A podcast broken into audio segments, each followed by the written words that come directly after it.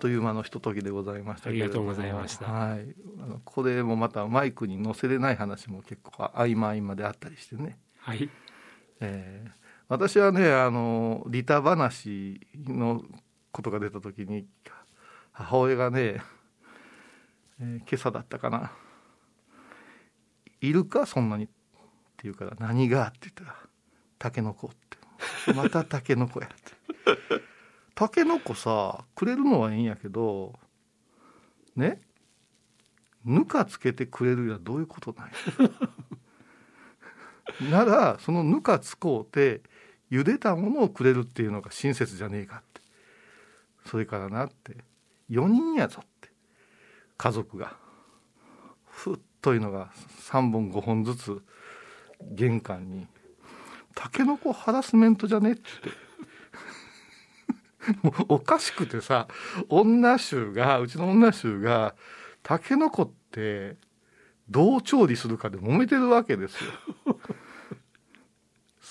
でそんなに食べれんよねっていう話ともう一個ねやっぱタケノコをなんて農家の方が作ってるタケノコと裏山に生えたからっていうものとは味違うよね。やっぱプロが作ったタケノコってうまいじゃないですか。あこの話したくないですか？いやいや、うちもね、今日も実はですね、昨晩たくさんやってきたタケノコを奥さんが悪抜きをしましてですね、で、今日、今朝一番でうちの独身者とかね、はい。タケノコ欲しそうな人たちにみんなにメール打って、はいはい。タケノコ、例えを考えるんですよ。拳1個分を単位としましょうと。はい1こぶし、2こぶし、3こぶし、欲しい人は言ってらっしゃいって言って、結局9こぶしを今稼いだ状況でね。あいやいいじゃないですかあれがうん。秋のさつまいもやったらすぐさばけるんですよ。うん。20個節ぐらい欲しい人いますからね。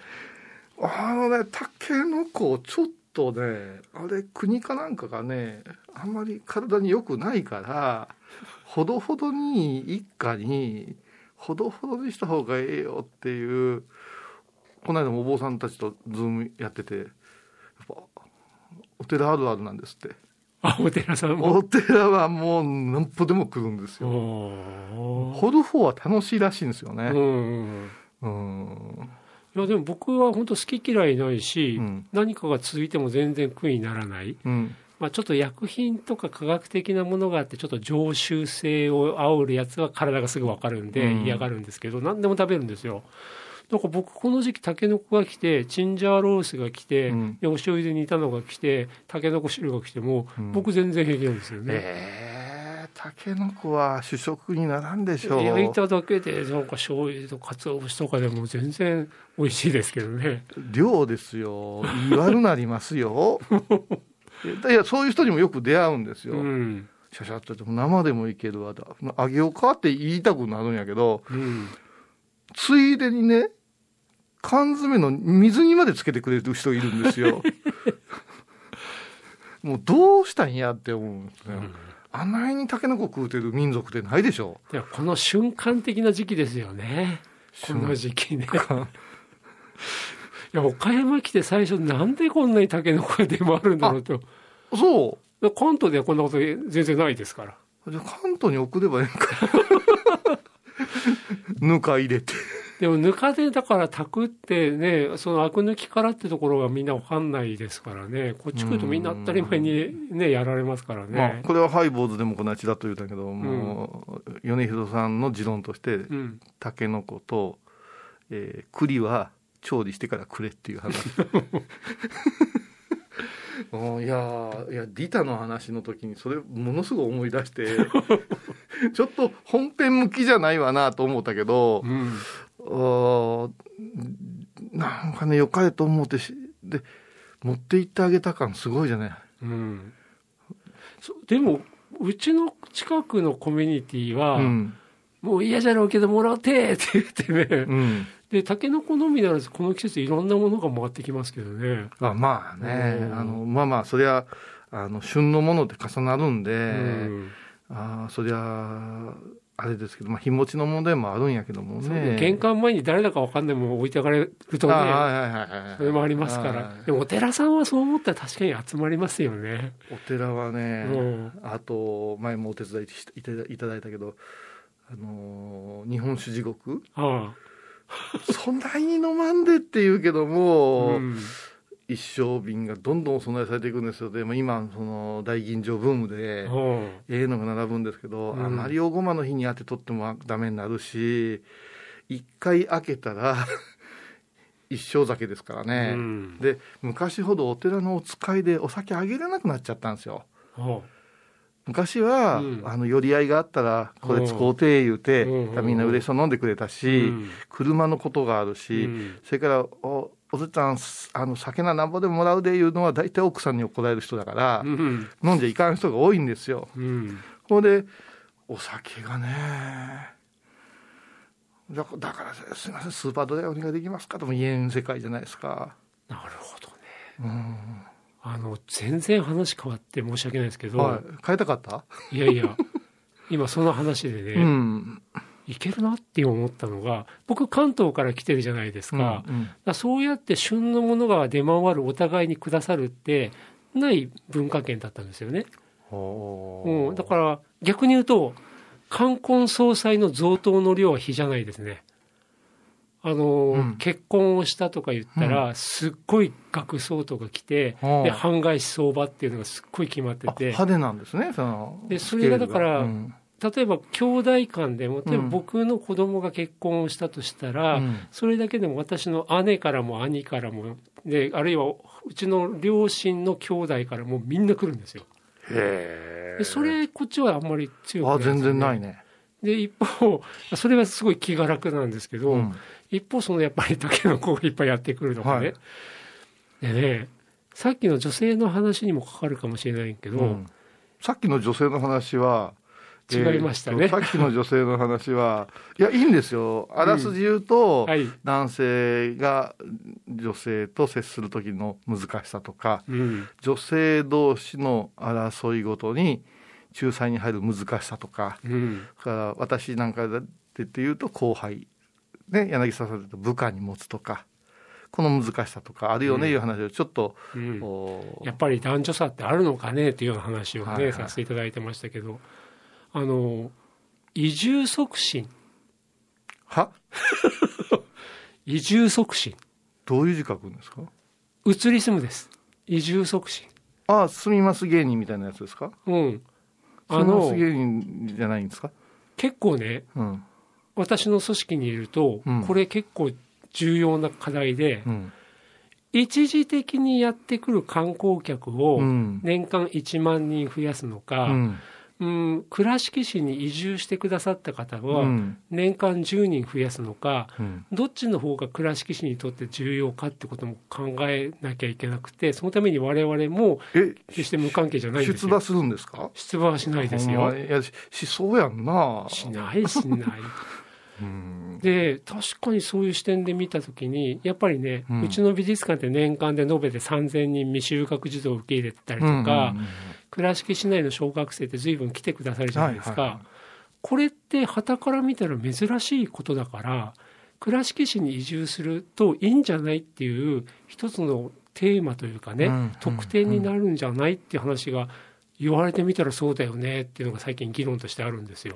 うんだから確かに年間10万人の観光客を迎え入れる増やす方がいいのか、10人の移住者を増やした方がいいのかなんか我々 U ターンとか I ターンっていうと、まあ、中山間地域に来てガラッと生活のパターン変えるみたいなイメージ強いけど、単純にあの倉敷の都市部にねあの来てくださる方が増えるとそういうのもありなんだなって時に、えー子どもの医療費が安いとか保育園入りやすいとかそれ以外にも美術館で行って小幼稚園の時からいろんなプログラムできるよっていうのは、うん。確かに魅力だよねって考えていくと、うん。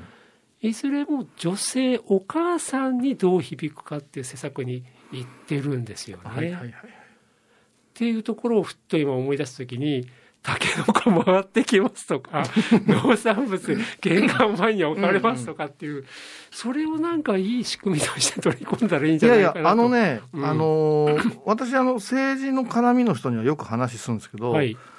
菩提寺と檀家っていうことをよう研究してください、うん、それはもう社会の縮図なんですよって、うん、なぜならばこのお寺に近所に先祖が住んどったからここが菩提寺やねんっていう、で門前が栄えてる地域は、町も栄えてるんですよって言ったら、みんなきょとんとするんですよ。で例えばあの高齢化の問題、それから引っ越してしまう、うん、そうするといきなりお寺の経済は傾くわけよ、うん、これも全部町レベル市のレベル、うん、県のレベルでも当てはまるのよ。それから新しい人が 入ってくることはありがたいことやけども、考え方が違うものや、宗教が違うものが増えてくると、今度その輪が乱れてくるわけですよ、こういうことをバランスよくやってるお寺。で理想は観光でも観光のような参拝も増えて、うん、信者参拝が増えて、うん、檀家さんが根強く息づいとったら、うん、お寺がコンビニより多くって、うん、えー、20年後には3分の1になるんやみたいな、よく論文出されるけど、絶対大丈夫じゃないかなと思うんですよ。そうすると和尚さんは何をサービスしてやっていくことが大事かと言ったらこれまた。うん、子供と女性なんですよ、うん、うちのお寺がやっぱしここまで可愛がってもらったのはあの二十数年寺子屋やってきたからですよ、うん。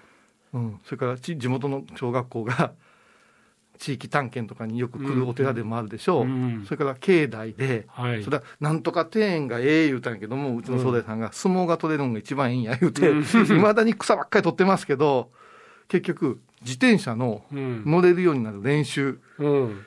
道やこう公園でできないからうち、で乗れるようになった、ここでね自転車を覚えたんですよっていう、何の功徳やねんって思いますけど、ものすごい今おっしゃってることが。でもまさに地域コミュニティにとってすごいお寺さんっていう場はいいところですよね。そうだって門前町って言葉がありますからね、うん、これ神社には使わんからね、うん。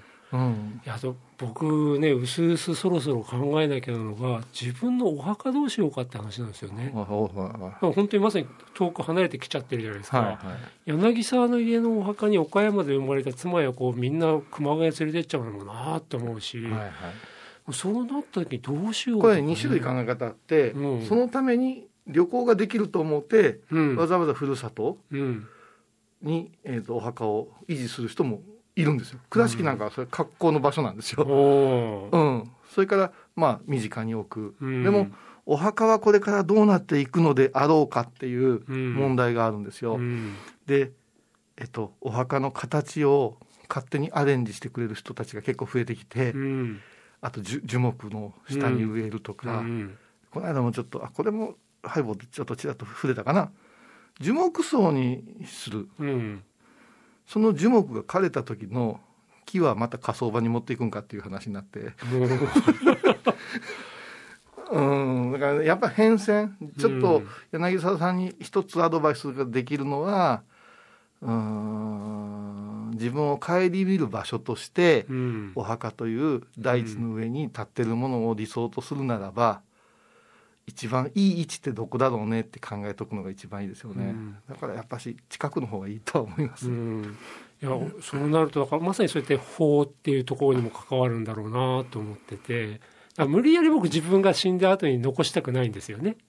でもやっぱり自分を親しい者たちがなんかふとあお父さんおじいちゃんがっていう時に、うん、なるべくシンプルにすって集まれる今度ね五輪塔とかの話すればいいと思うんですけど、うん、やっぱし私もお墓に疑問があったんだけど、うん、あのー、尊敬する和尚様に言われたのは、あなた嬉しいことがあった時どこに報告するのと、うん、辛いことがあった時どこに、そのために、えっと帰って帰り見ると書くのじゃないって言って、うん、だ帰省でしょ、はい、帰省っていうのはお墓へ戻ることを言うんやと、うん、その場所だから、うん、あのやっぱしここに父が土に帰った場所やいうことで、うん、親父なんて言うんじゃないかなと。ですよね。ちょっと五輪塔のお話も伺いたいし僕からすると美術家のお墓巡りってあるんですよ。うん、へ美術家のお墓？やっぱり、はい、もう亡くなった作家の研究とかしてるじゃないですか、うんうん。やっぱりお墓行きますよあるいは小島虎次郎のお墓に若い作家たちレジデンスへ来ると成は行ったらちょっとやっぱ連れてっちゃいますからね。はあちょっと今度墓やりましょう。は今度墓特集。覚えてる？これ。次回はぜひそれで。ありがとうございました、はい、ありがとうございました